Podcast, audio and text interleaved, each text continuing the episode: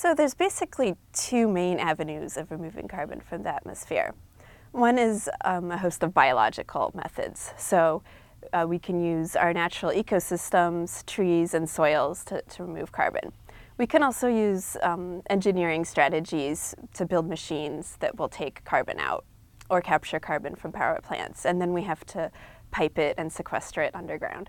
So people have begun to discuss carbon removal or taking carbon out of the atmosphere simply because we've put so much carbon into the atmosphere. And um, it was about, in the, in the past decade, um, models that we use to understand what's happening with climate change and what options we have began to show that we actually needed to start removing carbon. It's really hard to wrap your head around what kind of scale of emissions we have. We have um, about over 1,400 billion tons of carbon in the atmosphere, and we're putting in 40 more gigatons or billion tons each year.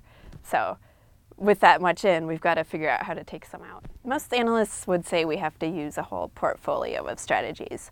Um, and sometimes people present these as if they're a menu, but actually some of them might compete with each other. So it's really complicated, and researchers are working on figuring that out. So some researchers in the past decade have started modeling what it would look like if we blocked incoming sunlight. So the way you might do that would be to inject particles into the stratosphere, which is a layer of the upper atmosphere, that would reflect back some sunlight out into space again, which would cool the Earth. However, it wouldn't um, lower carbon concentrations in the atmosphere. We'd still have this extra carbon, which would still be making the oceans more acid. Um, but people are, are looking into what the effects of that might be and if it might lower temperatures and buy us time to remove carbon and cut our emissions. So some people would argue that talking about these climate engineering strategies would just steal energy away from mitigation.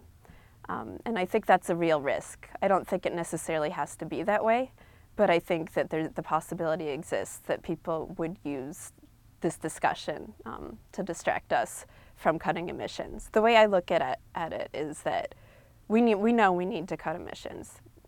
Removing carbon um, would be one step further than that. It would be cutting the emissions to zero and then taking them negative. And in order to actually bring them negative, um, you need to power these processes by renewable energy. So you'd have to be scaling up renewables at the same time as doing these other things. I think that if we were aiming to capture carbon from the atmosphere on the level of 10 billion tons a year, for example, which is what these models say we would need to um, stay within 1.5 degrees.